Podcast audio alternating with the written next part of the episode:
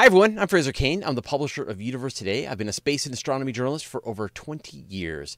I like to bring you behind the scenes, talk to the researchers who are doing the work that's bringing us all the cool news about space and astronomy. Today, I've got uh, Dr. Sam Howell from NASA JPL. Hey, Sam, how's it going? It's going really good. I'm happy to be here. So, uh, tell people who you are. What do you do? Yeah, uh, as you mentioned, my name's Sam Howell. I broadly study planetary interiors and geophysics. Um, once upon a time, I did uh, seafloor geology on Earth. And then in grad school, I attended this lecture by another grad student on how there were these alien notions orbiting Jupiter with their own kinds of icy plate tectonics in the shells. And I thought, that's way cooler than the thing I'm doing. So, um, anyways, we're married now and we both work at JPL. And uh, right. I, I, yeah, I, I study the um, ice shells of moons like Europa and Enceladus that have these global subsurface oceans. I also work on their future exploration. So I am um, a project staff scientist on NASA's upcoming flagship Europa Clipper mission. Uh, and so uh, the project science office works to help um, bring together the science team and ensure the scientific success of that mission. And then I also work a lot of my time in uh, potential future concepts to actually get through the ice and take a look under the ice shells at the oceans in situ. So how how did we first discover or theorize that there was some kind of liquid ocean underneath the surface on Europa? Yeah. Um, so I'll, I'll start by saying Europa. We're beginning to understand that these ocean worlds are pretty common in our solar system. Uh, at least at Jupiter and Saturn, there's every reason to expect we're going to find them at Neptune, um, and maybe even things like the asteroid Ceres and uh, the Kuiper Belt object Pluto. Um, though Europa had the first discovered planetary ocean, and it was pretty uh, unexpected. Um, Jupiter itself has a really strong magnetic field. Uh, and that magnetic field varies a lot in time and space. Um, and so when the Galileo spacecraft in the late 90s and early 2000s was at Jupiter, uh, one really surprising thing was as it was going around Jupiter, measuring that varying magnetic field, it would see these blips as it passed Europa. Um, and it turns out that Europa is doing something really similar to like wireless chargers on your phones, uh, where a wireless charger has a coil of wire and you put an alternating electric current through it, and that makes a magnetic field. And on your phone, you have another loop of wire, and that magnetic field becomes a current again. Well, as Europa went through this big varying magnetic field at Jupiter, um, it actually started to charge and induce its own magnetic field back. Hmm. Uh, and so the only way that that's possible is if there's a big loop of wire somewhere, if somewhere there's a globally conducting, electrically conducting layer.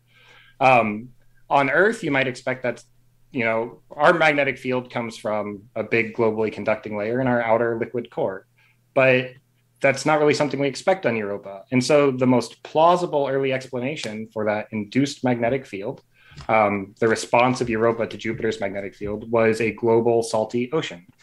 Since then, there's been a lot of evidence that's piled on geologic evidence, uh, uh, evolution in our understanding of where Europa gets its energy um, and how it could support an ocean over long periods of time. Uh, but yeah, we we really got the first confirmations um, that we were relatively certain of an ocean at Europa from its magnetic field, from the fact that it was kind of responding back to Jupiter's own magnetic field. That's really surprising. I I I had thought that it was visual evidence of the surface of Europa, seeing how crater free it was and how how it looked like there was some kind of resurfacing event. And I'm sure that's yeah. some of the additional lines of evidence, but that it's interesting that that incredibly strong first piece of evidence that you've got this connecting magnetic field that I, I had no idea. That's that's well. That's so you're right that from the early geologic evidence, people had theorized that maybe Europa could have enough heat that that water ice could stay liquid, right? Um, the the Voyager missions as they passed through the Jupiter system were really incredible. That we we had kind of thought moons looked like our own moons. Uh, Pioneer 10 had been out through the Jupiter system and gotten a look, but we really didn't expect to find you know these active satellites, a very fiery and volcanic Io closest to Jupiter, and then as you mentioned, a very geologically active Europa that was you know, chocked full of water ice next door. Um, and so folks had started thinking early on about whether or not global oceans could be supported, but the sort of smoking gun was that magnetic signature. Um, but it's interesting that you you mentioned the resurfacing because right that's also a very important part of the story of Europa. Um, in that when you look at the surface of Europa, there's really no craters, and you know there's not many craters on Earth when you compare it to the Moon, and that's because we have things like plate tectonics and erosion that are constantly changing the surface of the body. Well, Europa doesn't have an atmosphere, so there's not really erosion. But what it does have is a bunch of things that look kind of like plate tectonics. Um, and uh, the result is that the average surface of Europa is probably on the order of 60 million years old, which sounds old, but um, that's uh, much younger, for example, than the average age of the Earth, where we have all this erosion and plate tectonics going on. So, what you know, with Europa being sort of one place and a very exciting location, what made astronomers, planetary scientists start to think, okay, actually, all of these icy worlds could very well have liquid water underneath? Well, one of the biggest changes in that thinking was understanding how these bodies interact with the giant planets they orbit. So, um, usually, uh, a world doesn't have a whole lot of heat to deal with. If uh, or in um, maintaining heat is especially important if you want to have geologic activity.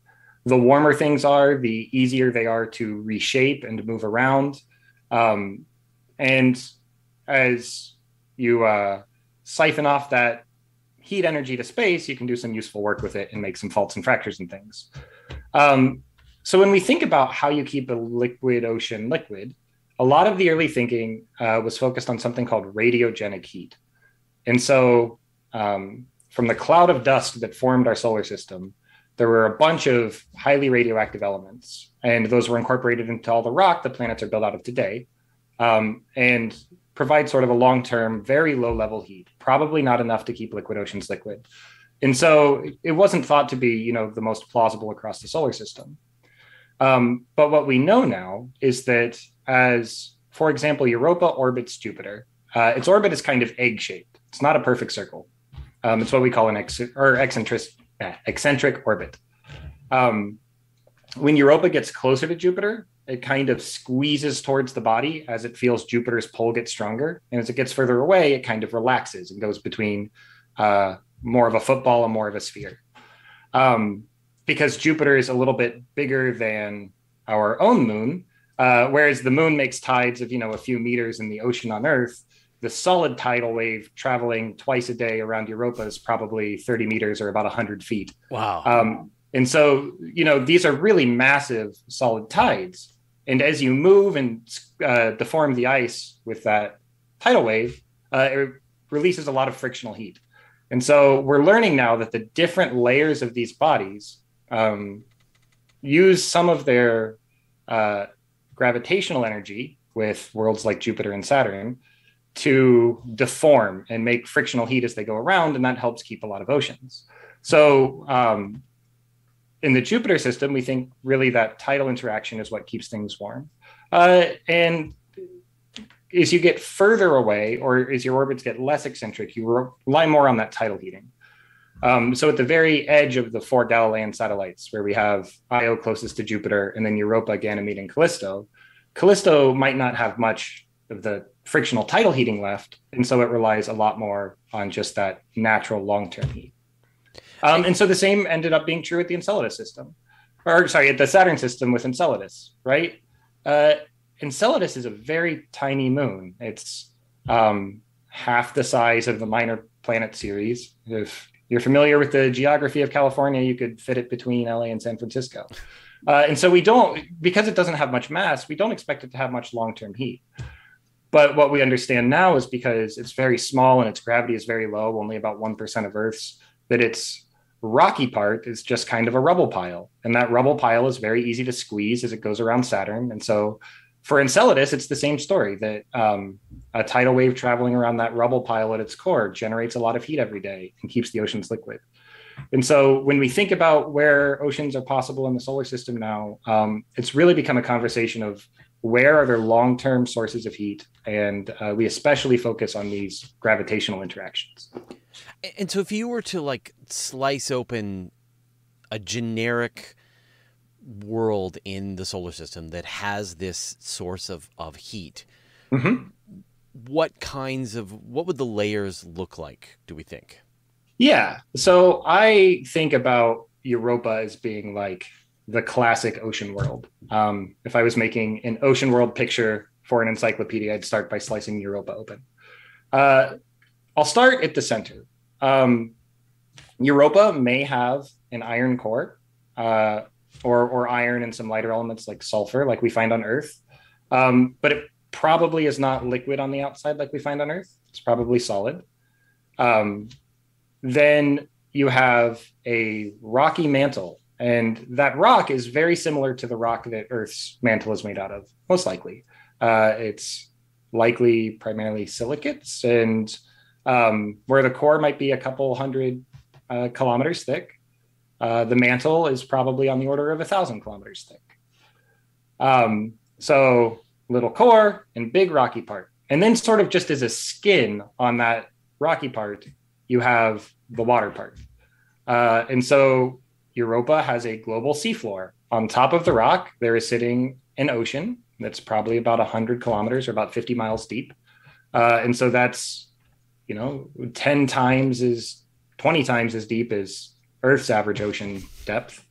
Um, and then on top of that, there is an ice shell. Uh, turns out oceans really don't like being exposed to space where the temperature is only you know 90 degrees kelvin above absolute zero and so they form some ice to insulate themselves from the space environment um, on europa that ice is probably around 10 miles thick uh, we tend to think um, somewhere between you know about 10 and tens of kilometers um, i like a number right around 25 kilometers which is just about 10 miles yeah. Uh, but the interior structures of these worlds can vary a lot. If you were to go slice Ganymede in half, it would be a pretty similar story, except Ganymede might have a liquid outer core. Um, Ganymede is unique among all of the satellites of the solar system. It is the only one with its own magnetic field. So, not this um, response to Jupiter, but like Earth, it creates its own. And uh, because Earth does that with a liquid outer core, we think Ganymede probably does too. Um, Ganymede is huge. It's bigger than the planet Mercury. Uh, and so while Europa is the size of our moon, you know, Ganymede's the size of a real planet. Um, but the structure is pretty similar. You have kind of iron and some lighter elements, and then you have, you know, a little over a thousand kilometers of rock. Um, and then on Ganymede, you might have a very deep ocean, several hundred kilometers. And something that's kind of cool is because it's a little bit bigger than Europa. It's like the size of Mercury, and its gravity is a little higher. The pressures at the seafloor get high. And um, turns out there's a lot of different kinds of ice. There's not just the kinds of ice that you form in your refrigerator, which is the ice that like Europa's outer ice shell is made of. Um, but at very high pressures, you can form different ices. And so Ganymede seafloor is probably covered in this interior ice shell that um, of unknown thickness, uh, where you have this high pressure ice layer, and then a deep ocean, and then another ice shell on the surface. Right. Um, if you go to Titan, it might have all of those layers uh, in the Saturn system. It might have all of those layers, and then it has an atmosphere on top. And on top of the water ice shell on Titan, you have liquid hydrocarbons like methane that, just like Earth, you know, form clouds and rain and lakes and rivers. And all of that is happening on top of an ice shell, which is happening on top of an ocean, which is happening on top of an ice shell, which is happening on top of rock, and then right. maybe a core. So, um, really, though, the story is if they have a core, you got some metal and then some rock, ocean, and ice. But even if you don't have like this active tidal interaction with a mm-hmm. giant planet, just the radiative heating from the radioactive elements inside of it, do you think that's enough to supply all of the icy objects with some kind of interior ocean? So, not all of them. Um, most of the icy worlds are more similar to Enceladus. um, if you go to the Saturn, so if you're, you're at Jupiter, you have the four main moons uh, discovered by Galileo in like 1610. Well, I, we call them the Galilean satellites. Galileo was the first to publish. Someone else might have seen them first. I think there's a lesson in there for future scientists. Yeah. Um, we don't call them Simon Marius's satellites, but uh, Didn't so he Jupiter's. name them after Galileo? I forget. Like he. Yeah, so we Yeah. call them the Galilean satellites because in his little journal he sketched these four little stars with Jupiter at the center, and you know this really helped him understand that uh, objects in space orbit each other. Um, so Galileo and Simon Marius probably saw them at about the same time. Um, Galileo published a couple years earlier. And there was also confusion because Marius was using a different calendar, so people thought he was really later to the game than he was. Right. Uh, so there'll forever be an argument over who found these satellites. Uh, also, there's some argument that they were discovered in the fourth century BC or AD. I mean, With some Uh, really good eyesight. yeah, really good eyesight. Uh, so always publish your findings as quickly as possible. Um, Right. Anyways, the Galilean satellites, they're all big, right? Uh, Europa and Io are like the size of our moon, and Ganymede and Callisto are like the size of Mercury. But if you go out to Saturn, it's a very different story. You have um, moving out from the body the ring system, and that you know could be an icy satellite uh, like Enceladus that's been pulled apart by Saturn's gravity, um, or maybe instead rings migrate out and form bodies like Enceladus. But you have all of these small icy worlds that are much more uh, close in size to minor planets or asteroids than they are to the Galilean satellites. And so there's Mimas and Tethys and Dione and um, Enceladus. Uh, much further out, there's Titan, which again is like the size of Mercury, but it's kind of there's no other body like that in the Saturn system. So, and most of them are small. We expect that um, if we go to uh, Uranus, for example, most of those are going to be small icy satellites. Um, the issue is that in order for the radiogenic heat, that sort of primordial uh, heat left over from the formation of the solar system, in order to have that radiogenic heat uh, be meaningful, you need to have some of it. And these bodies are just um, too low in mass to really retain uh, a lot of those radioactive elements. Um, so, because they don't have uh, much of that heat, it's much harder to sustain an ocean. There are probably a lot of these bigger worlds that are capable of sustaining oceans only with the radiogenic heat. Um, but it, it really seems that on the worlds where we're finding oceans and we're finding ongoing geologic activity or recent geologic activity like Europa and Enceladus, it really seems that um, the tidal heating is one of the most important parts there. So, you know, the excitement, you know, thanks to Enceladus and the geysers that are coming out from the Tiger Stripe regions from the southern pole, you've got this exciting proof. I mean, that feels like that's the smoking gun, the the vaporizing gun that's that's producing this this material. Why do these seem like very exciting places to search for life in the solar system? Yeah, um, certainly the the stripes of Enceladus are uh, incredible, and you're right. the The most plausible explanation is that they are somehow in contact with a global subsurface reservoir, um, which very well may be the global ocean. Uh, so, I'll I'll talk first about you know why Europa.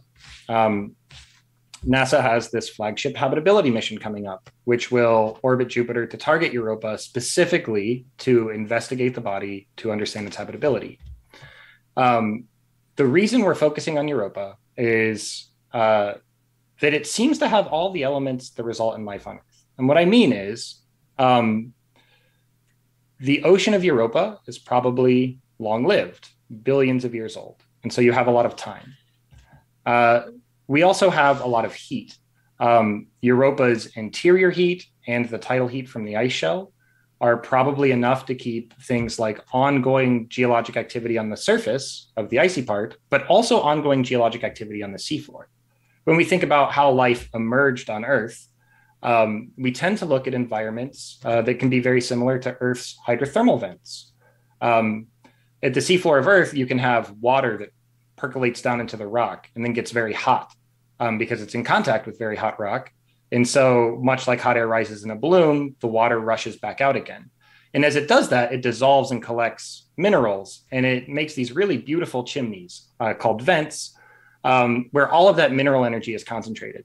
And so that's one example of a place on life that we or on Earth where we think life might have emerged.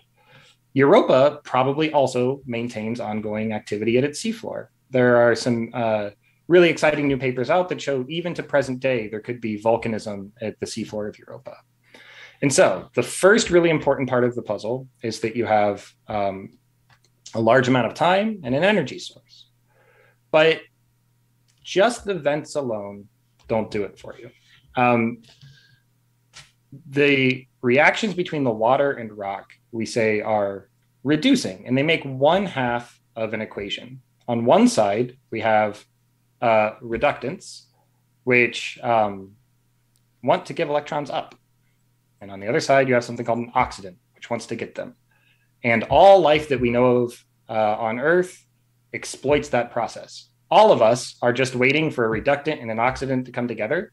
And kind of like how when you buy a car, you have to go to um, a car dealership. You can't just go straight to the manufacturer, and the car dealership takes a little bit of the profit off the top. Uh, that's how life works. We wait for an electron to move between a reductant and an oxidant, we take a little bit of the energy off the top and then we let the reaction happen. So on Europa, we have a lot of water rock reactions that give us half the equation inside the ocean. The other half is I mentioned Jupiter has a really strong magnetic field. Well, that also means that it traps anything with a charge that comes its way. So, uh, charged particles from the solar wind, for example, will get trapped in that magnetic field or Io, which is extremely volcanic and the closest moon to Jupiter, um, spews these charged particles out of its volcanoes, uh, and it can spew them with um, enough force that they actually go into orbit around Jupiter and they get trapped. And so all of these charged particles are traveling around this magnetic field, accelerating faster and faster, um, and they form a kind of radiation. Uh, this environment is really, really strong at Europa which initially seems bad for life. It's a very strong radiation environment. In fact, the biggest challenge of going somewhere like Europa um, is the extreme radiation environment. Uh, but it's good for life because if you take some of that stuff from Io and you stick it on ice and you blast it with this radiation, you get oxidants out.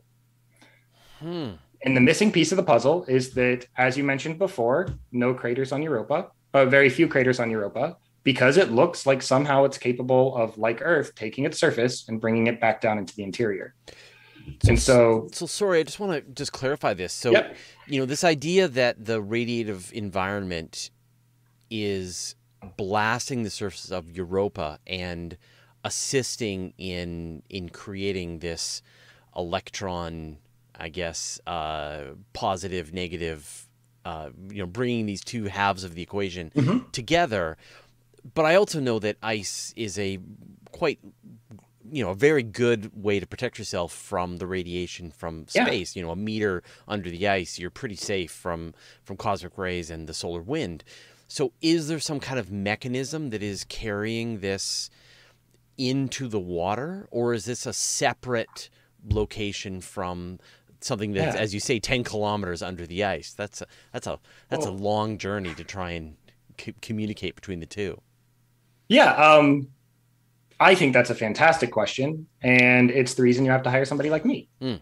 Um, so, I on Earth I studied plate tectonics processes of how material from the rocky mantle gets to the surface and is recycled back down. Uh, right, and so we've set up this problem. Um, half of your meal is sitting on the surface of Europa, and the other half is in the ocean, and you're separated by 10 miles of ice. And you're right the, the radiation probably penetrates you know 10 centimeters rather than 10 kilometers.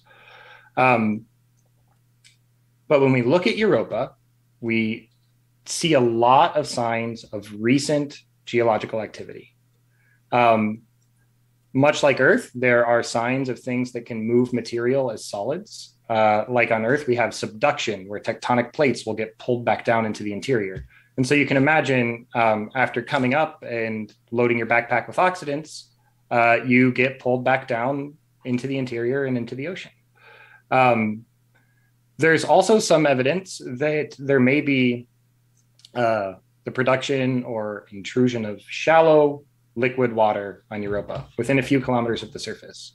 Uh, if you look at the body, it looks totally destroyed by what we call chaos terrains, uh, and they're they're named that way because they just look very chaotic. The surface is all jumbled up, and you um, separated by this kind of knobby fine texture.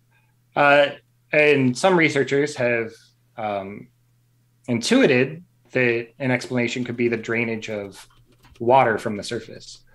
And so, whether it's in solid state or in a liquid state, um, there's evidence that uh, there's downward transport of material on Europa. Um, in sort of the limiting case, uh, where maybe you don't have a whole lot of melt drainage from the surface to the ocean, or you don't have a whole lot of um, material getting pulled down through like subduction in the ice. Uh, there, nothing on the surface of Europa looks as old as the solar system, and so it looks like um, the entire surface, at least on the order of 50 or 100 million years, gets replenished. Hmm. Uh, that surface has to go somewhere. Um, so the limiting question might be how good are your lungs if you can only take a breath every 50 million years? Right. I don't know that the answer is they're bad, uh, but there are also a lot of there's a lot of evidence for ongoing and recent geologic activity that could make that a more continuous process.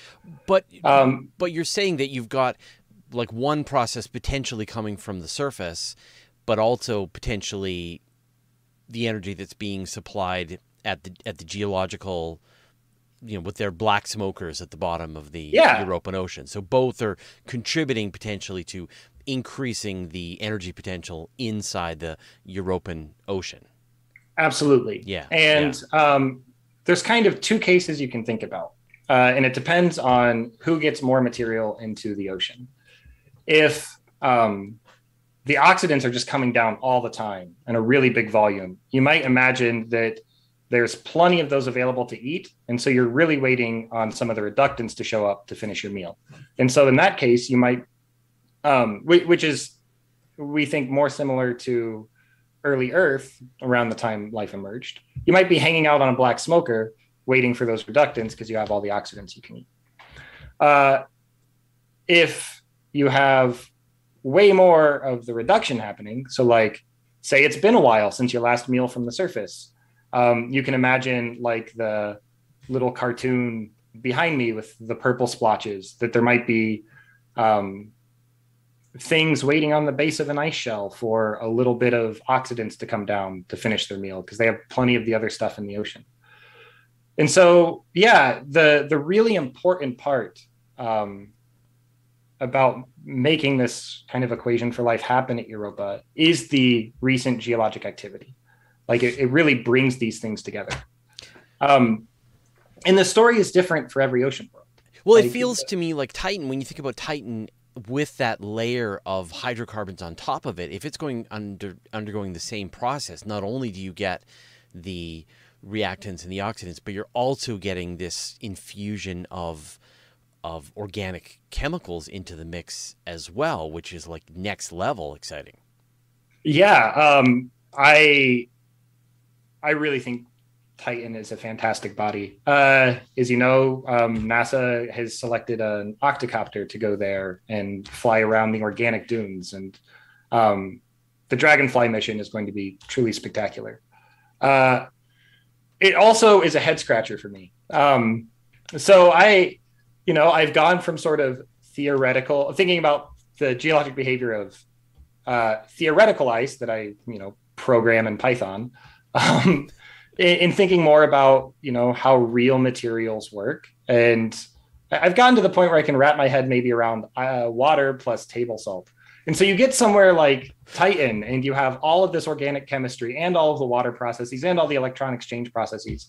Um, yeah, I, I, think there's uh, a lot of exciting potential there for interesting chemical reactions. It would be incredible. Um, and I think some of the major questions for Titan, though, become do you get material across the ice shell? Uh, it's harder there because the ice is thicker. Um, or does it matter? Can you do it all with just the ice and organic chemistry on Yeah. the surface? Yeah, I can imagine like if the if the dragonfly can find like a, a fault where like a subduction zone where where ice is or material is definitely going down under the surface on, on Titan. That kind of thing would be exciting. Well, let, let's talk about the the Europa Clipper as a way to study this further. But but I also like want to spend a lot of time talking about how we could practically get down under Yes, the me too. ice and investigate it. So, you know, you mentioned briefly about the Europa Clipper. Where you know, how will the Europa Clipper help us further this uh, our understanding of what the environment is like at Europa? Yeah. Um, so, quick overview it's a large directed mission by NASA with its uh, radar antenna and solar panels. It's, um, I think, by length, probably the largest planetary probe that's been built. Hmm. Uh, if you put it on its side, it would go from just about the toes of the Statue of Liberty to her crown. Um, so it, it, it's big. Uh, what we're going to do is launch in October of 2024. Which Uh, is right around the corner. I, I know It- it's a very exciting time. Hardware is starting to show up. Um, things are crystallizing into a real spacecraft. It's super exciting. Uh, so the plan is to launch um, in late 2024, and uh, we'll arrive sometime in early 2030 at Jupiter. Um, but it, it takes some time, right? We're we're traveling at interplanetary speed, so it takes a minute to slow down and really get down to Europa. We we toss some of our momentum into Ganymede, and maybe at the end of 2030 or in early uh, 2031, we're studying Europa. Like I mentioned, we orbit Jupiter to fly by Europa. Uh, that's because of the intense radiation environment. So we just kind of dip our toes into the radiation and fly back out again. And the way it's going to help us understand the structure and the habitability is kind of fourfold. Uh, the overarching mission goal is to explore Europa to investigate its habitability, but there are um, really four science objectives within that. We're going to explore its ice shell and ocean, uh, including constraining the thickness of the ice shell and the salinity of the ocean. We're going to explore its composition, um, its geology. As we've talked about, the active geology is a really important part of how we understand how material moves, um, and also its current and recent activity. And so it's a really diverse payload of instruments. Uh, we have compositional spectrometers and thermal spectrometers. We have an ice penetrating radar that's very exciting. So we'll be able to see a lot of the different icy faults and subsurface structures, or if there's water in the ice shell, we might get uh, really interesting reflections from that. Um, we'll also be doing uh, science uh, based on the gravity field around Europa, which will help tell us where the different layers are and how thick they are. Um, and so, sort of as we've already talked about, bringing all these lines together of where is their energy, uh, how much energy is there, and how does it move from point A to point B, um, feeds into this story of you know the structure of the world, its its chemistry, and its potential habitability. Um, So what would you be looking for? Like, you know, for your specific interest, what kinds of features would you be looking for on the surface or with any of that data to give you a sense of, you know, our chances of European space whales? uh, space dolphins. Space dolphins, sure, fine. Yeah, I mean, you know, Um, you may be a fan of space dolphins. I think they're space whales. I'm sure we can meet somewhere in the middle. Uh, Yeah, I mean they're of- both mammals that mistakenly went back to the ocean. Sure, some kind of Uh, space walrus. there you go. But- Um, But what? Yeah, what kinds of features would would lead you to believe that that things are shaping up nicely for Europa? I I think that um, for for me and the way I view the habitability story, uh, for me, there are a few things. First, learning what the heat budget of Europa is. As I mentioned, heat, whether it's radiogenic or tidal, is really what allows us to do useful things like melt ice or concentrate chemistry, or even do the geology that we see on the surface. Um, and we'll get measurements that will help us understand how much heat is flowing out of the surface, And you can imagine then if you take the whole surface and you add up how much heat is flowing out, you know how much heat is available to do stuff with. That's something I'm very excited about. The sort of another major interest is understanding how thick the ice shell is. So, um, maybe surprisingly, if the ice shell is relatively thin, uh, there are some worlds in which that actually makes it harder to move things across it. Um, and that is because as an ice shell gets thicker, uh, around um, 25 or 30 kilometers, you get this process that starts that we see in Earth's mantle called convection. And so the solid ice sitting on the ocean is pretty warm. And like hot air, it wants to rise. And the ice sitting up near the surface is pretty cold. And so it wants to sink. And you can actually get this solid process that happens over tens or hundreds of thousands of years, but that allows material to consistently be exchanged between the surface and interior. So it's like a so lava think, lamp, but ice. Yes, a lava lamp of solid ice. It works exactly the same way. Wow. Right? Wax gets hot, goes up, cools, yeah. and comes down.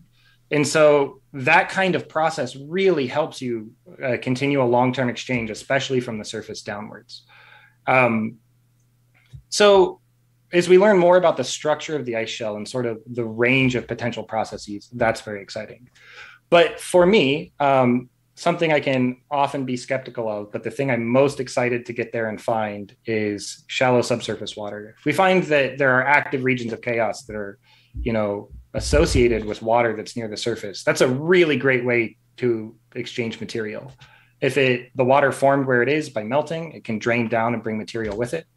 Um, there's a lot of cool work in that field. Uh, or if the water was somehow pushed up and um, a conduit from the ocean, then that can help bring material upwards. And so uh, I think the short odds are for me are, are, thinking about the ice shell thickness and the heat budget and, and where we get the energy to move things around. Um, and whether we get the energy to sustain these chemical reactions on the seafloor for you know since europa was born. Uh, but also I, i'm really hoping that we find uh, water everywhere right um, and maybe even though i mentioned at the beginning i like um, about 25 kilometers is the answer for the ice shell thickness. We don't know it very well. Uh, it could be five or it could be, you know, 80. But I would also be very excited to find out that the ice shells maybe five or uh, so five or 10 kilometers thick. I don't think it's the most likely thing, but uh, if it were, then there are a lot of really new, interesting processes that become possible. Hmm. Like maybe you crack stuff and have eruptions through the cracks and all sorts of other fun things. And so, how deep can Europa Clipper accurately map out the the subsurface ice? That depends entirely on how much the ice cooperates. Um, so uh, it really depends, depending on um, the wavelength of the radar. And we're bringing two, uh, one for more shallow sampling and one for deeper sampling. Um, that signal can uh, fade away deep in the ice shell if it especially if it's warm but also especially if it's warm and a little bit wet. Ice does this really weird thing that when you get it near its melting temperature um, tiny little micro pockets of water start to show up even if you don't start melting it. And that that can be bad news for radar but there are lots of considerations like salt and porosity how fluffy the ice is um, that feed into how deep we can see and kind of what the resolution we can see in depth is uh, but you know, all of that said, if um, you go and have a conversation with the radar folks, they're they're pretty excited about the depths they're going to see. Yeah. Uh, if Europa or if Europa cooperates and the ice shell is relatively thin, um, there's the potential even to see to the ocean. I mean, there's been some really impressive work even done on Mars where people are turning up liquid oceans under the regolith at the North Pole. Although maybe it's clay, but but maybe it's water. Yeah, maybe it's clay. um, but still, that that they're able to do this, and they never had sort of originally planned or intended this kind of capability. Mm-hmm. I'm I'm always impressed and never surprised i think when when people are able to push their instruments farther than they'd ever planned. Once it's actually operating in the field they start to fine tune things and change their techniques and it's kind of surprising. All right let's talk about getting under that ice which is sort of the whole point of this conversation. We had this prelude but you know what you're working on is of tremendous interest to to my audience. It comes up all the time when we talk about Europa. There's a lot of eye rolling and uh, yeah, but we'll never be able to get under that ice. And I say, no, no, no. There are some really interesting prototypes, some work that's being done right now, places here on Earth. This technology is being tested. How are you actually testing out getting into getting under this kind of ice? Yeah, um, I'll start by saying that that I get the eye rolls too. Uh, you know, even um, within this community, and I think that there's this uh, perceived difficulty to the problem that, that really we, we actually understand pretty well. So uh, the first answer is you might imagine somewhere like Mars where we have trouble getting down, you know, on the order of a meter. Um, InSight. The, the, really nice thing about ice, though, going back to our conversation about heat, is that we know how to melt it pretty easily. Um, and so most of the technologies are focused around uh, what we call melt probes. It's a pretty self explanatory name. And these are a class of cryobot, which are robots for the exploration of cold, icy places. Um, so the, the very first cryobots were developed on Earth in the 50s and 60s. And as far or as long ago as the late 60s, people like um, these in my field foundational researchers, Aamot and Philberth, were getting probes a kilometer deep in Antarctica. Um, and so a kilometer doesn't sound like 10 kilometers, but because Europa is only a tenth of Earth's gravity, it's actually about the same pressure. Hmm. Um, and there's been 50 or 60 years of development of melt probes since then. After the discovery of Europa's ocean in the early, uh, late 90s, early 2000s, a lot of folks thought about, you know, okay, how do we get inside? Um, and it's one of the very first things I engaged with when moving over to planetary science and remain thrilled about it. So I'll, I'll talk a little bit about what we're doing on Earth, and I can also talk about you know what what we think these mm-hmm. vehicles could look like for space. Yeah, and uh, you know definitely like let's practically these things exist. This is this yeah. is only marginally rocket science. Uh, yeah, exactly. Um, in fact, we have what we call a rocket equation for melt probes. really? Oh, okay. All right. Yeah. So, so what does your kind of classic melt probe look like, and and and how does it how does it function? Yeah, if you're a classic melt probe on Earth, uh, you essentially have a electric generator at the surface and um, a long copper wire that goes down into something that looks just like a tube. Uh, and in that tube, there's electrically powered heaters. They, they work just by being really poor conductors of electricity. So you put a lot of electricity across them, and instead of you know giving that electricity back, they just generate a lot of heat.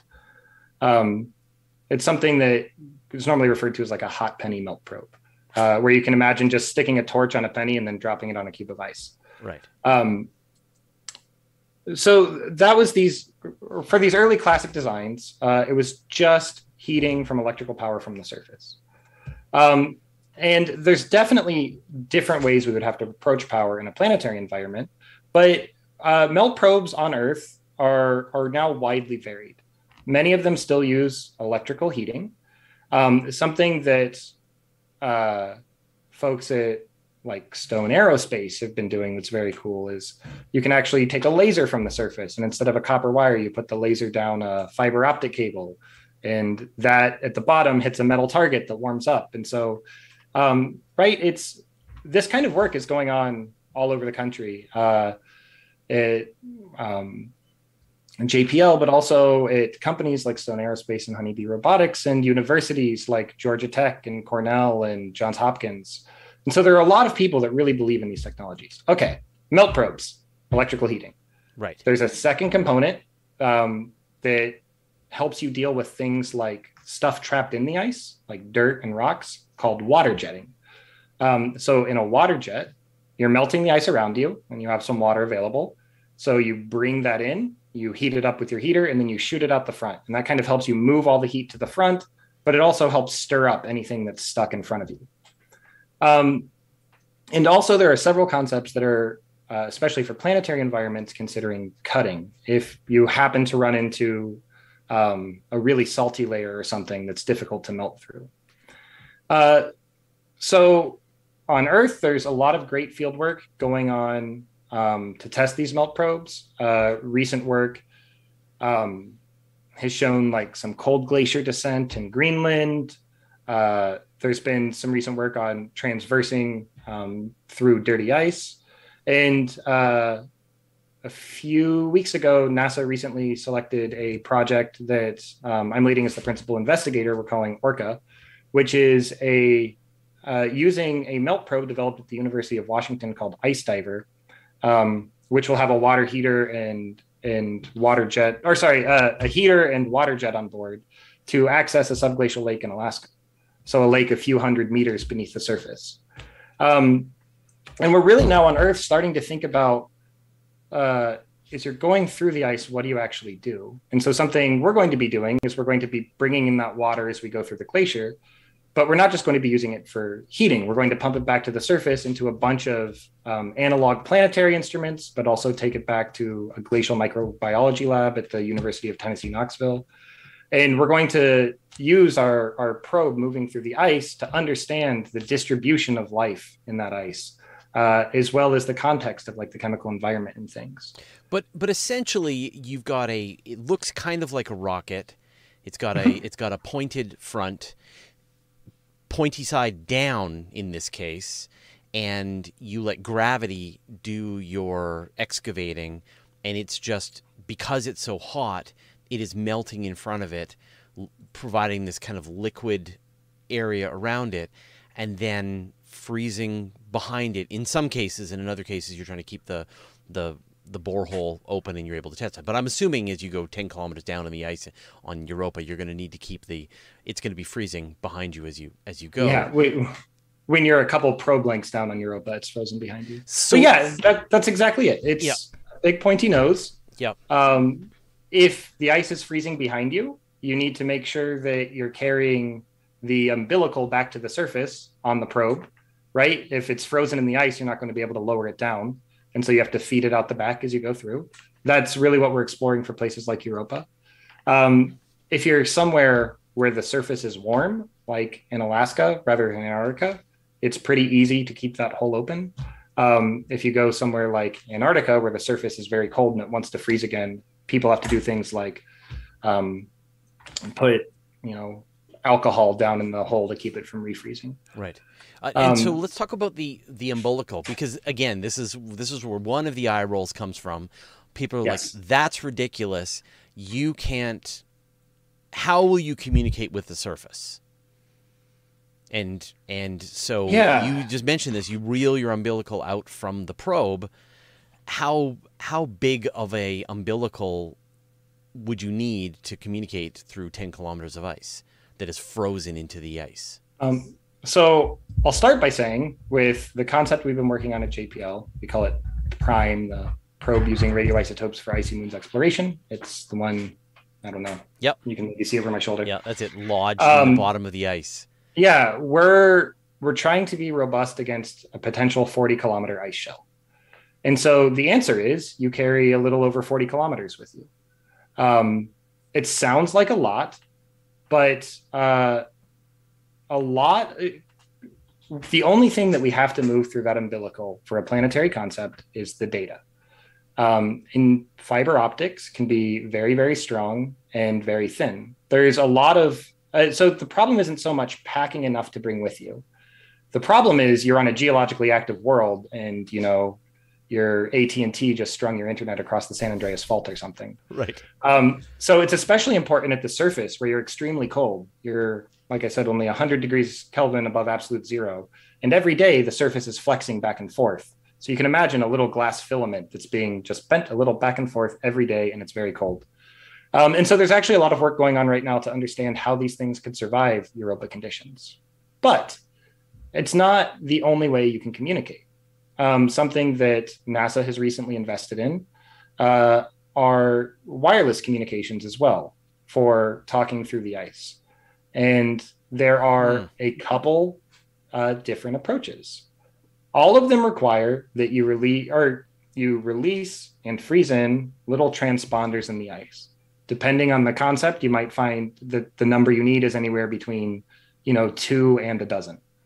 Um, and those can communicate with each other, with the probe and with the surface, either uh, through normal wireless communication like we use, electromagnetic waves, um, which penetrate really well in the cold upper part of the ice. But you can also use acoustic waves, um, sort of like little sonar communicators, where you put a physical vibration into the ice shell and you hear it further away. And so when you get to the warmer part of the interior of the ice shell, the, the radio waves might not travel as well through. It turns out that it's also probably the most solid part. And so the acoustic waves travel pretty well. And so right now we're exploring these different combinations of um, tethered communications and radio frequency communications and acoustic communications. And the answer in the end is probably it's going to be some combination of hmm. each of these that allows you to be uh, robust against the environment. So possibly both. Like you're going to have a series of the of the acoustic ones you're going to be dropping, and they may also be connected by a tether between them that could yes provide some redundancy. Um, yeah. I, yeah, and I, I, think most folks considering the problem now are considering bringing uh, how you how you might bring both of those in a future mission concept. But but but the point being, for even 40 kilometers of fiber optic cable wrapped in Kevlar is not going to break the back of the spacecraft. You could fit it, you could spool it out, freeze it behind, no problem. Stop. Yeah, you, you probably it. don't wrap it all in Kevlar because right. as you get past sort of the active upper part, you don't need it anymore. Right.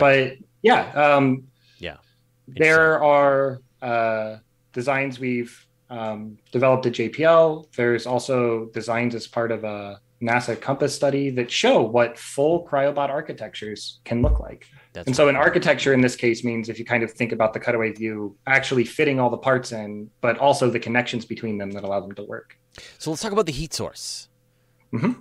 What What do you think is the best way to provide the heat source that that will melt the ice in front of the probe and potentially turn on the grinder if it needs to get through something more complicated than that? Yeah, uh, I think it's a really great question. Um, for me, I think the well, I'll, mention that there are two primary things being considered for a heat source. Um, the first is a little longer time scale, but um, there have been uh, like nuclear fission reactors, like we generate energy with on Earth, that are being explored for providing power for space missions. Um, you might think about keeping life support going on a Mars colony or something. Uh, and so there are folks considering how you might use those at the surface or even incorporate it in a cryobot to get through an ice shell. Um, and so those can be really effective because they produce a lot of heat, but are probably a little further out in the future. Um, what I like to think about are things called radioisotope power systems. So we mentioned earlier that the way these bodies stay warm is they have a lot of heat just from the decay of radioactive elements. Well, uh, we use the same concept today to produce electricity for really deep space missions. Right. When you get beyond the right the power of the sun, when sunlight really drops off in the outer solar system, you can't bring solar power. And so what we do is we bring um, these things we call uh, radioisotope thermoelectric generators, which rely on the decay of plutonium 238 uh, 238 just kind of gets hot as it sits there. It is different than 239, which has other uses. Um, and so it uses these little hot bricks of plutonium, and their decay creates heat, and space is cold. And so, one thing you can do with that is you can use the difference in temperature to make electricity. And that's how things like um, the Cassini or New Horizons spacecraft get their energy. Yeah, I mean, there's one on uh, Curiosity, one on Perseverance, the Voyagers. I yeah, mean, exactly. RTGs are, are everywhere across the um, solar system at this point. So it turns out you can use a very similar approach for cryobots. Uh, we explore a um, pretty classic radioisotope power system as a heat source and find that uh, it does a pretty good job of getting you to the ocean. Um, we have a paper coming out soon on the amount of time it should take, given all of our uncertainties about Europa. But the answer is you probably get to spend um, a couple years in the ice doing science. Uh, so probably somewhere in the range of two to five. Um, but if you have these hot power sources and you put them in the ice, you know, you can't turn off the radioisotope power system. Uh, and so you're going to the ocean whether you want to or not. Right. Um, whether you're still So- communicating with your probe or not.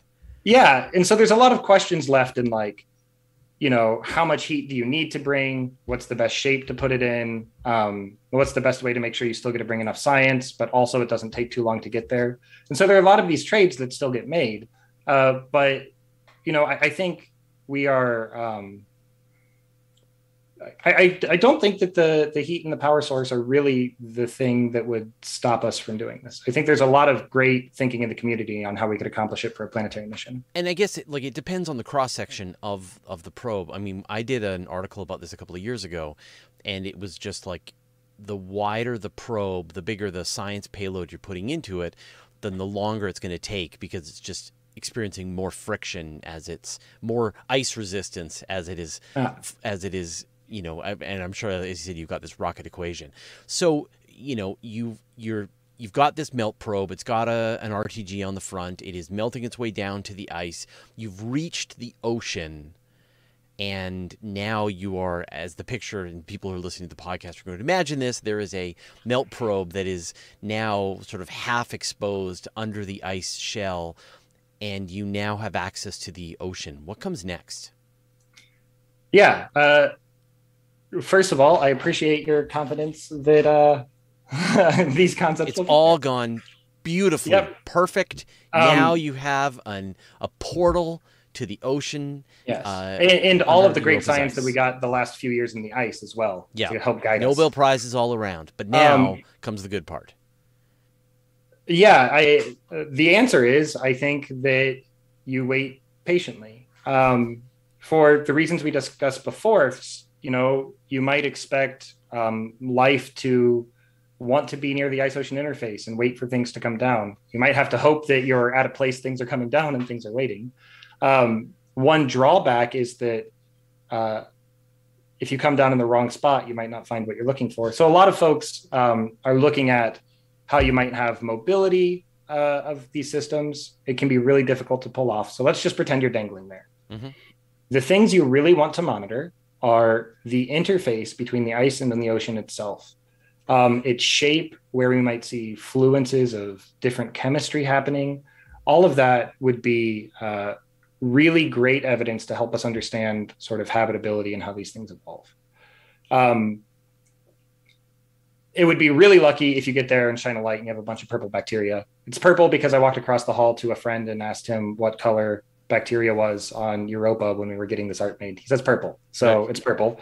right Um, but you also wait and you filter the water as it flows past you. Uh, there are probably pretty strong currents on Europa related to one, the fact that the ocean is very deep, but two, that there's this tidal flexing going on. And so you're lucky that a lot of material will be moving past you. And so you continue to filter that and look for it.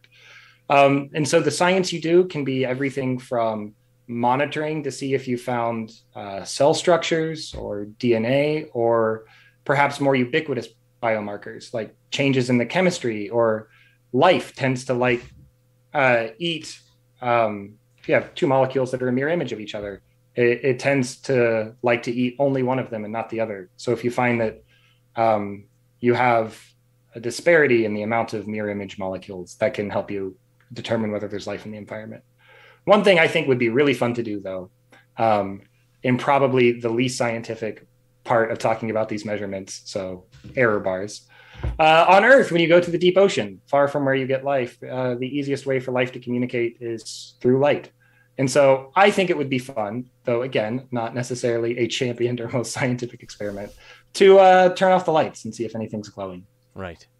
Um, uh, how's your time? Because I think we've got a few more topics I'd love to get through. Are you all right? Oh, yeah, I, I, I'm, I'm having a great time. I'm Okay. happy to hang around. Okay, great. All right. Um, you know, probably another say twenty minutes or so. Um, so then, now you mentioned that that some people are considering mobility. So, so what if you were carrying some sub probes, some cryobots, some way to get out there into the into the ocean and be able to return that that data back?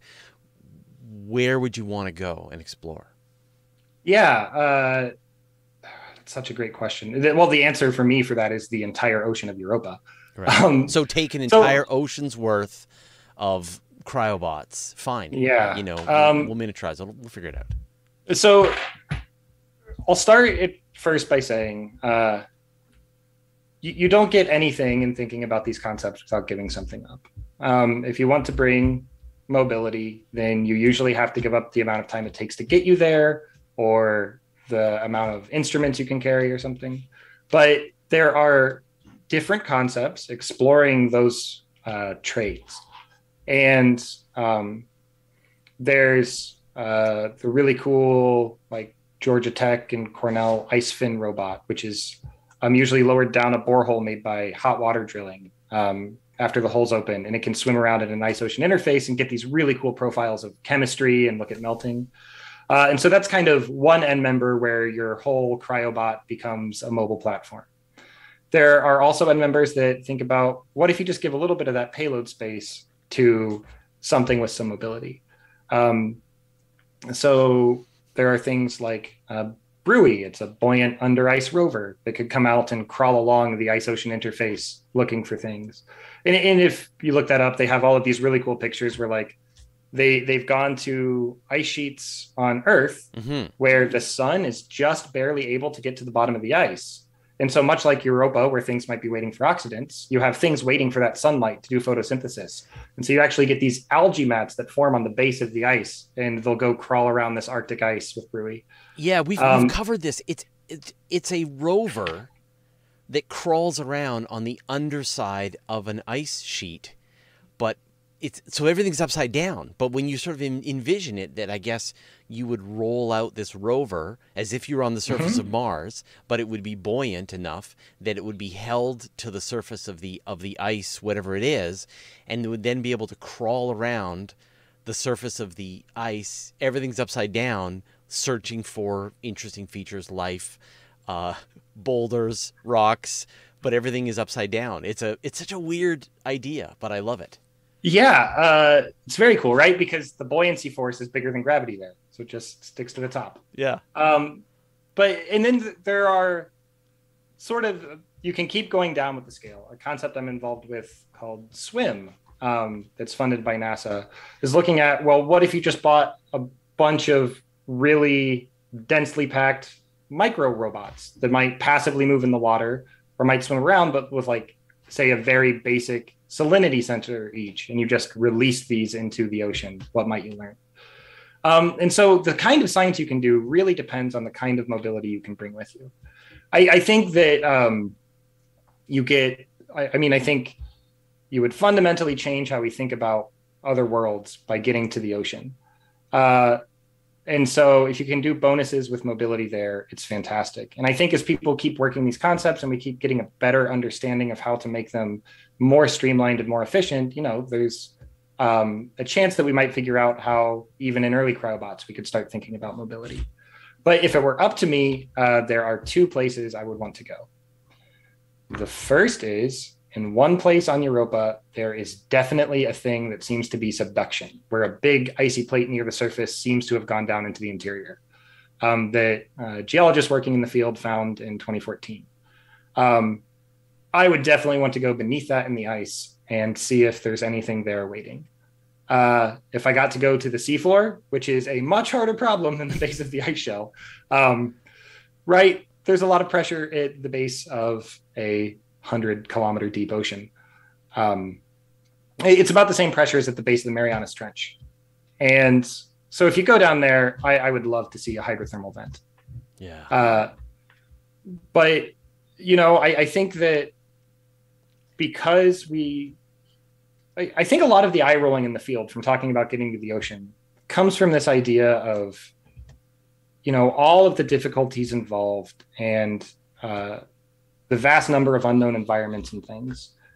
I think that there's um, th- the potential to work on mission concepts that could be employed on the order of um, one or two decades rather than a century uh, that are capable of getting to that ocean interface and then thinking about where we go next.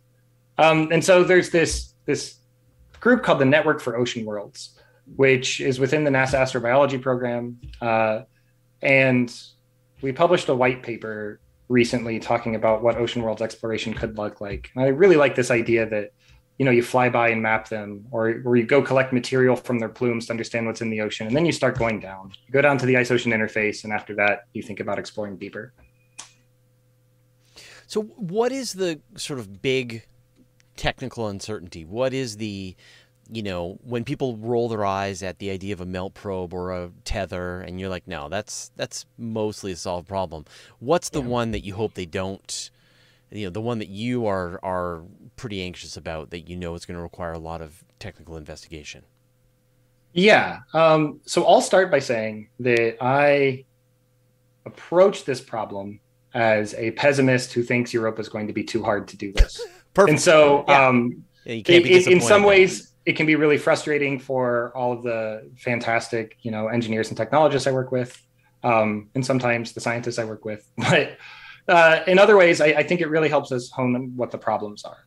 So I think the biggest perceived risks are kind of the things we're touching on. First, that um, you can't bring enough power to do it, and I think we understand now that you can, um, or or at least that there there are avenues to develop power systems that could be used in a concept like this. Um, and when I say we think that, right, there's uh, a group of people across different companies and labs and organizations, um, both in the U.S. but you know also in Europe, who's uh, become a leader in cryobots and uh, work out of China, uh, thinking about cryobot development. There, there's a large community that really sees the potential here and isn't as scared. I think outside of that community, the biggest perceived risks are that we don't know enough about the ice shell. Um, so the real big contribution I make is I think about all of the different ways the ice shell could be challenging. Um, intense radiation at the surface, uh, and how do you communicate, or how do you keep an antenna alive while doing that?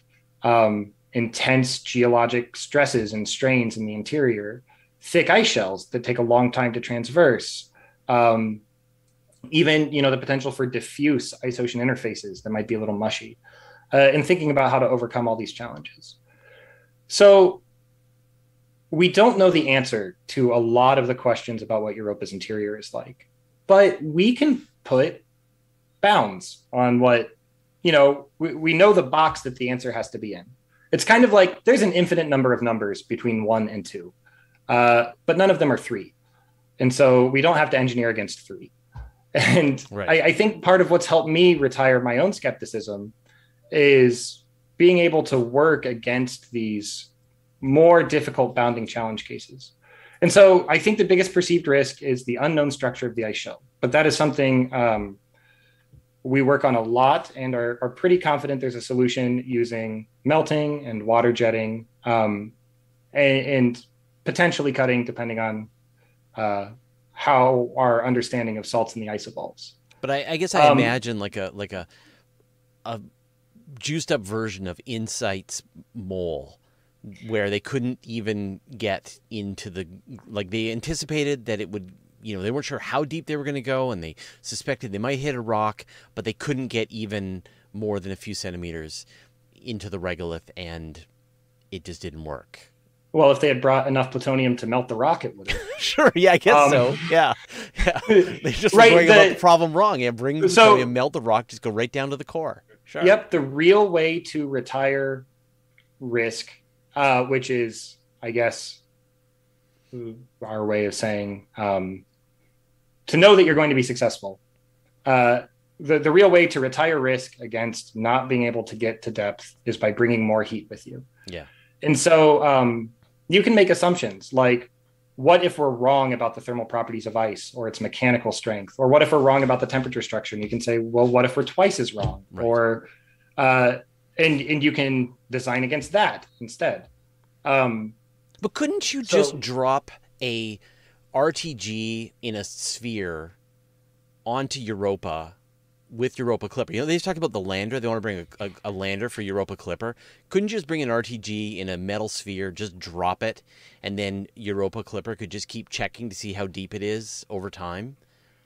Um, interestingly, you're not the first to suggest that. Okay. I, so I have some thoughts. Um, yeah. First of all, uh, you know, we're trying to launch with Clipper in two years. So please don't go adding things to it. Um, I'm not Congress. but- I'm but not yeah, adding a lander. I'm I'm talking about a you know a, a Yeah, one um, kilogram ball of plutonium. How hard could that be? so wait, surprisingly, but uh, right, right now, actually, Europa Clipper is solar powered, and there's um, a big difference between going with a radioisotope power system and going without one. But you know, Europa Clipper is set in stone and moving along. Yeah. But thinking about potential opportunities in the future to drop things, uh, there is a whole field of study about icy impactors, things that are dropped from orbit instead of requiring landing. Um, right now, the sorts of challenges are how do you not crush anything inside? Um, but I get what you're asking. Like it could just melt and maybe you ping it with a radar. Yeah, so just to see if if the interior moving through the Yeah. interior is as you expect. That's it. So I'll say that the um, the biggest difficulty there is with the amount of heat you can pack in a certain shape. You said earlier that uh, you had read that the skinnier you make it, the faster it goes. And the real reason, right? There's it's not so much the friction of ice, but imagine standing on the surface of the ice shell and looking, uh, I don't know, ten miles down at the ocean. You have to melt all of the ice in the footprint of your vehicle between you and the ocean. So as the radius of your thing gets larger, the amount of ice you have to melt gets larger squared. Um, and it turns out that spheres are a really inefficient form factor for getting through ice. So the biggest issue is you can't get the heat density. Right. Um, if you solve how to get a melt probe on the surface of Europa without landing it, give me a call. Sure. Um, I haven't gotten there yet, Yeah. but it, uh, the reason that they're these tube light structure is because um, it takes some time for the water to freeze again behind you, and so you kind of want to fill up that entire volume of liquid with your robot, uh, however much you can get without freezing, and then you just keep the diameter thin so that Yeah. you don't have to melt as much ice. Yeah. But Um, you know, I'm I'm just thinking about ways to reduce some some technical risk, but but I totally get that. Um, one other issue that people talk about is this idea of planetary protection. That Mhm. you know anything we send to Europa is going to be filled with filthy, filthy Earth bacteria. How do we prevent it from infesting a pristine European ocean? Yeah, uh, that is so. Getting back to the issues people see as the major risks, and there there are one or two more I want to touch on. Sure. Um, but this one, planetary protection, is a really great uh, point. Europa is a class four world, um, which sounds very Star Trekky, but it just means that it gets the highest class of planetary protection. Uh, and so you can, um, you know, there's there's a lot of room to talk about the philosophical reasons for planetary protection. The very practical reason is you don't want to introduce stuff from Earth because when you, if in the future we were to find life beyond Earth, we want to make sure we didn't bring it. And so the biggest concern is making sure you're clean uh, from Earth life so that you don't contaminate your environment. Um, it's hard enough on missions like uh, Europa Clipper, which are never intended to contact Europa at all, right? Uh, and ensuring that they're not going to somehow end up on a surface of a geologically active world that then incorporates their stuff and sinks to the ocean. And so, right, there's this idea of if you're going to the ocean on purpose, how do you stay clean? Um, and it, it's something we've actually given some thought to. Uh, and um, us and others, uh, our group has had a talk on it at like the Astrobiology Science Conference, AbSciCon. Um, there are a lot of different options. Uh, first of all, uh, there are things you can do in the laboratory as you're assembling items that you would do with any spacecraft. Um, two of the biggest ones are you swab things with alcohol and something called dry heat microbial reduction, which just means you heat it up until everything dies and the spores fall apart. Um, but, you know, it's really difficult uh, while you're on Earth to get things clean enough to intentionally put in an ocean. And so there are other options that we're exploring. Uh, I'll, I'll, definitely note that there's, you know, no um, formal ruling or anything by NASA's Planetary Protection Office that says you can do planetary protection on this kind of thing, but it's something we're studying and NASA's investing. Right. Um, so uh, one of the big things that can help you a lot is um, the potential for in-flight sterilization. So you can imagine that you have a long wait between the time you leave Earth and the time you get to Jupiter. Um, it can be really difficult to do sterilization quickly on Earth with heat because you need very high heats at relatively short times because you're building a spacecraft while you're doing it. Um, if you have years in space, you can go to a much lower heat over a much longer time. And as we talked about, you can't turn these power systems off if they're radioisotope powered. And so you have to find some way to, you know, if you're not melting kilometers of ice, get rid of that heat. Uh, so if you make your heat radiator to space, the way you're getting rid of all of this excess melting heat, uh, if you just make that a little bit less efficient and warm things up, um, there's the potential that you could do a lot of great planetary protection, uh, bioburden reduction, so reducing the number of cells and spores um, by having a really long bake on your way there. So you're like Parker uh, solar probing yourself, your own yeah, spacecraft. Yeah. Yeah. Um, though uh, I like that. Um, there's still a really big problem of you're never going to be perfectly clean, and someday you're going to be sitting in that ocean. Uh, well, if you know these these kinds of concepts are flown in the future and they're successful, someday you're going to be sitting in that ocean. Um, and then it's a lot more difficult. So, for example, for the Europa Clipper mission, uh, the NASA Planetary Protection Office used something called a period of biological exploration. Europa is probably geologically active. Stuff on the surface is probably someday going to get to the ocean. And so you'll never have a scenario where after an infinite amount of time, you're not in the ocean. Um, but there's this time scale of like a thousand years. You have to show you won't contaminate it for a thousand years. Uh, and that's because in a thousand years, we will probably either be able to clean it up or we won't care anymore. Um, and so uh, you can imagine hanging out in seawater for a thousand years. Like think about shipwrecks that are 10 years old. Um, it can be really difficult to stop water from penetrating all your subsystems and stuff. So we've we've not worked the problem as vigorously for what you do at the like end of life. You don't want to risk falling to the seafloor where you could implode and introduce stuff. Um, there, uh, for the Europa Lander mission concept, one thing they were exploring was something they called terminal sterilization, where in the end, essentially, they just melt the whole spacecraft. Um, you can imagine, you know, you just turn off the coolers when you're in the ice shell, and you're going to get very hot very quickly. Right. So uh, it's a big issue. It's not a solved issue. Um, and you know, there there was a point where I was working these concepts that I had what I called the magic steps I thought were needed in order for something like this to be feasible. And even planetary protection now I no longer really think is a magic step. I think it's it's solvable, but it's a problem that needs to be worked. Is that the question mark question mark question mark when you're gathering underpants, no underpants? Yeah. Okay. Uh, well, I think I've gone from like three question marks down to maybe two. Right. Okay. Okay. now you mentioned a couple of other things that keep you up at night what are just uh, another one of those risks that you think is pretty significant? Yeah. Um, so, like I said, we we've thrown uh, we as in the full community of people thinking about all these different concepts have thrown realistic Europas at them. Where we're understanding how to even operate, you know, fiber optic tethers in realistic geologic environments.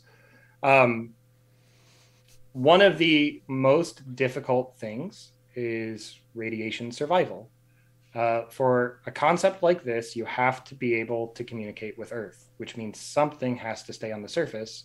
And as we've discussed, um, while the radiation is great because it's a big part of Europa's habitability story, uh, it might also destroy anything that you want to leave there. Um, you know, as I mentioned, Europa Clipper is only dipping its toes near Europa's orbit uh, for a few dozen flybys, about 50 flybys, but spending most of its time far away from the radiation.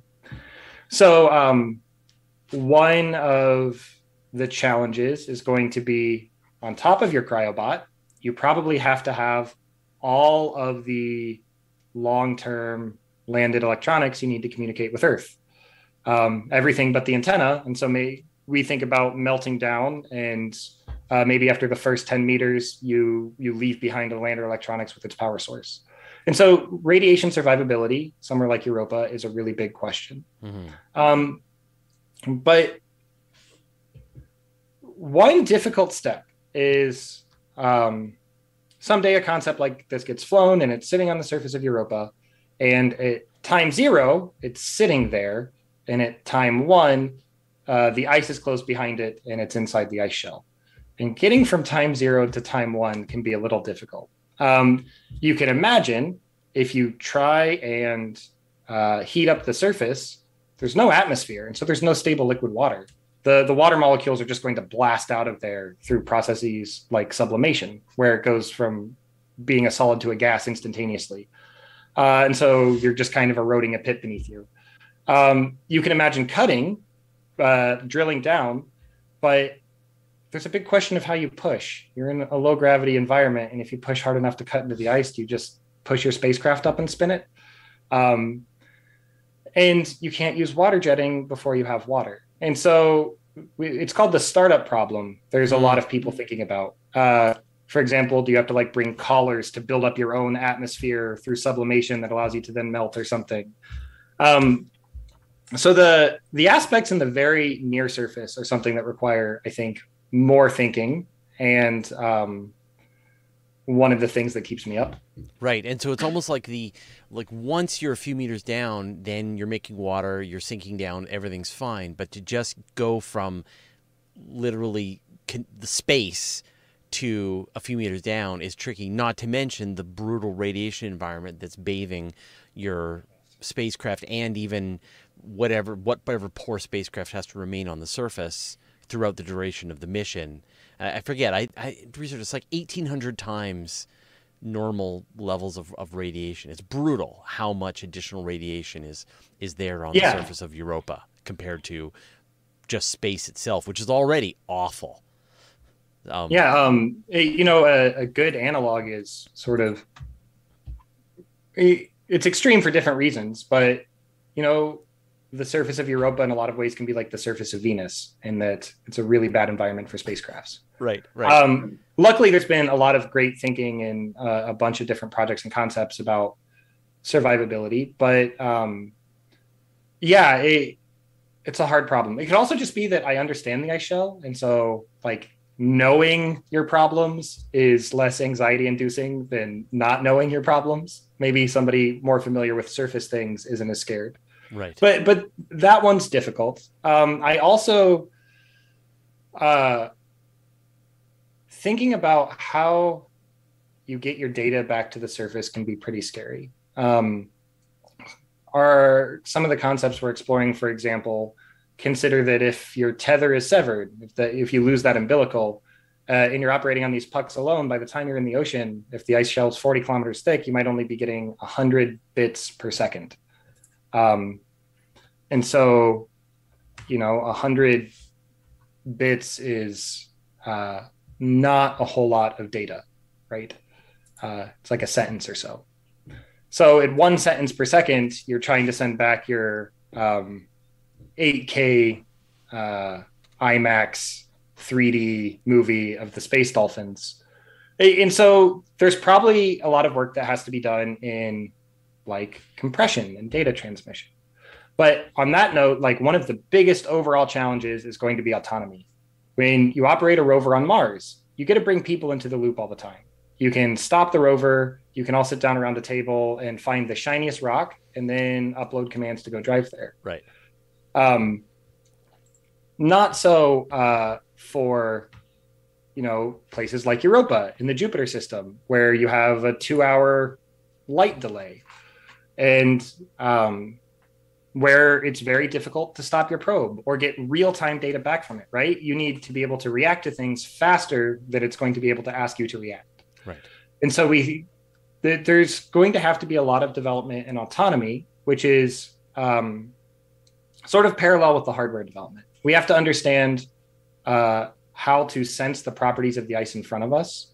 Um, things that, uh, if you end up with uh, Cryobot that has something like pendulum steering, where you can make one side hotter than the other to move over long time scales. Um, you know, you might consider detecting salt layers and avoiding them or something. Uh, you need to understand when and where to do science. There are what we call triage science observations you can do, and that's something like um, looking at a camera. You can look at a camera all you want continuously forever, but if you want to do, for example, some chemical test for life, you might need to bring chemicals with you and have a limited number of um, areas or material you can do that with.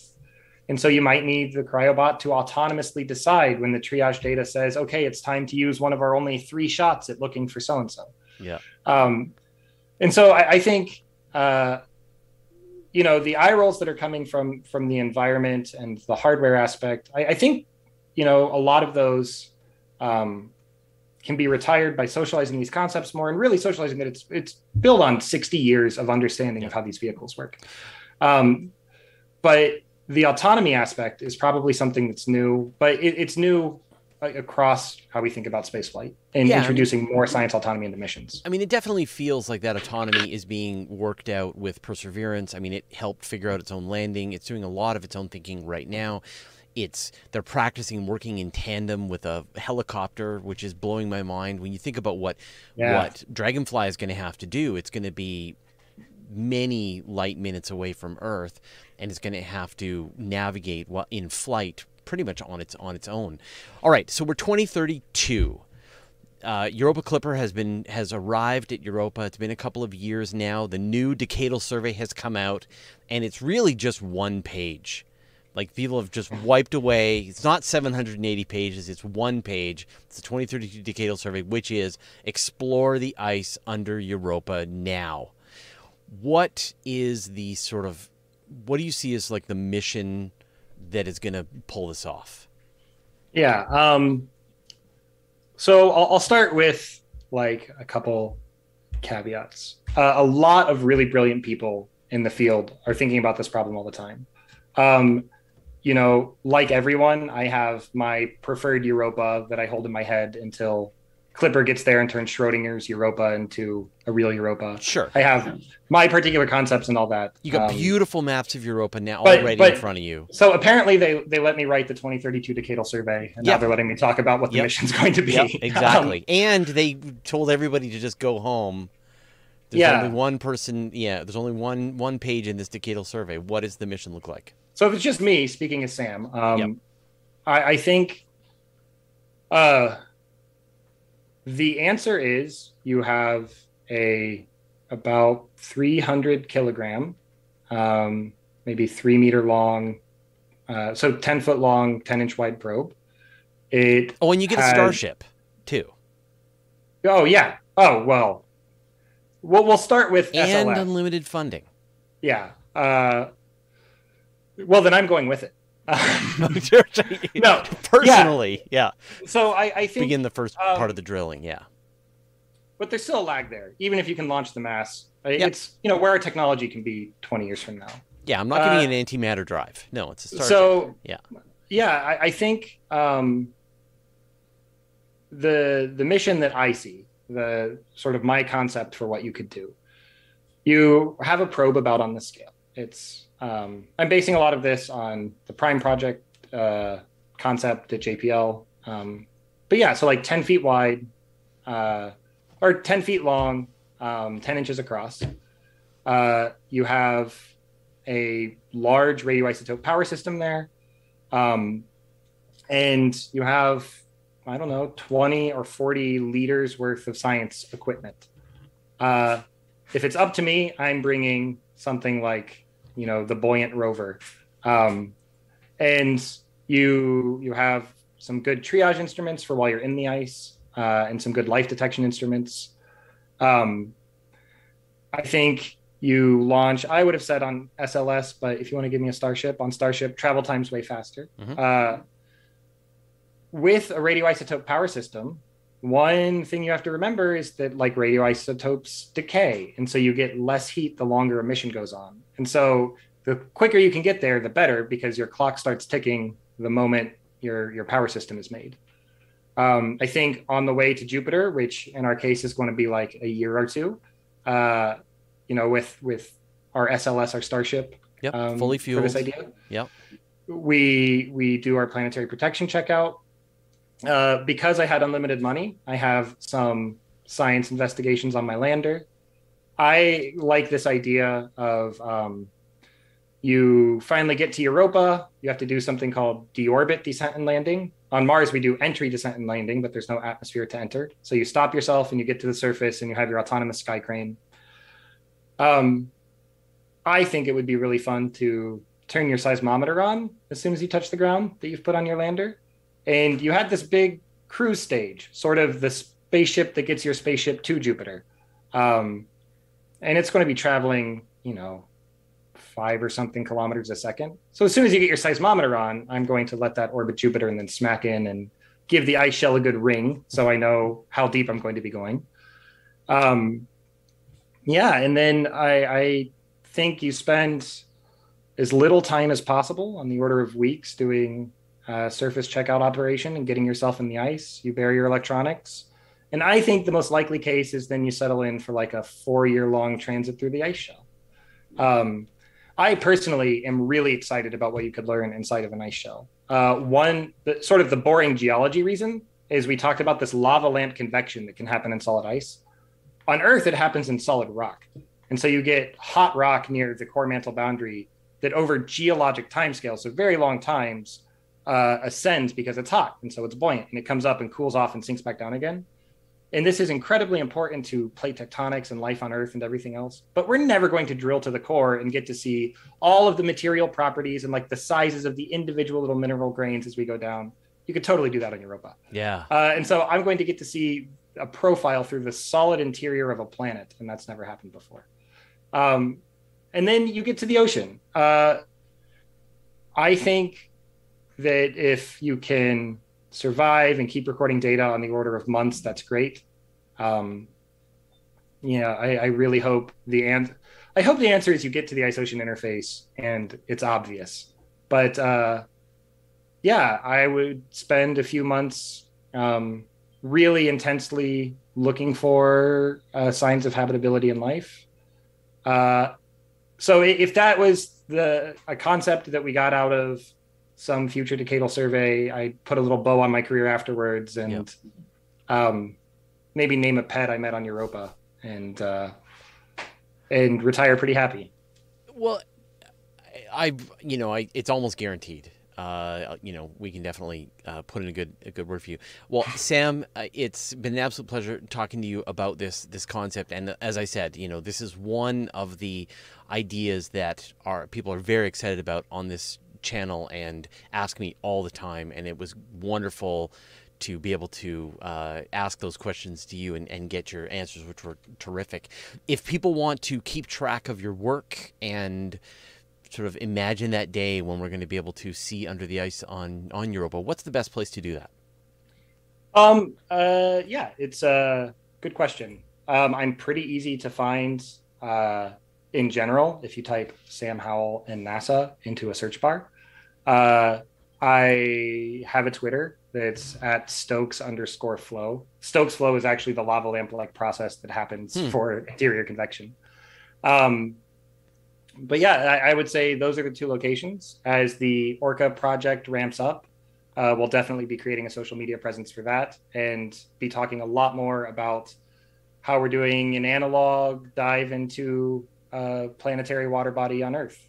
Fantastic. Um, yeah, and, and, so I think to your point about this coming up a lot, one of the uh, biggest takeaways I, would hope people would would come away with is that um, there are a lot of very serious scientists and engineers and technologists that are really critical of this concept that, that are working these concepts to make them more possible and um, you know nasa has played a huge part in keeping that going. There's a large international community. And so uh, sometimes it feels like the the biggest barrier to this can be the sort of laugh test. Um, and, and, I think you know we're we're nearing critical mass where these kinds of concepts get past it, and uh, it becomes more of a discussion of the uh, magic steps, but like the the key critical questions. But there are a bunch of those, right? Like I think about James Webb as one example, and the idea of detecting gravitational waves is ridiculous and yet they figured it out and they were able to pull it off, and now it's routine and now it's expected. And so, as long as people keep coming up with ideas why they think it won't work, and you're able to sort of process them, I think it it uh, it's a good direction. Well, Sam, I don't want to take any more of your time. Pleasure talking to you. I will provide a link so people can find out more. And good luck. And if you do meet a European dolphin, please let us know. Oh, absolutely. I'll name it Freezer. Awesome. All right. Take care.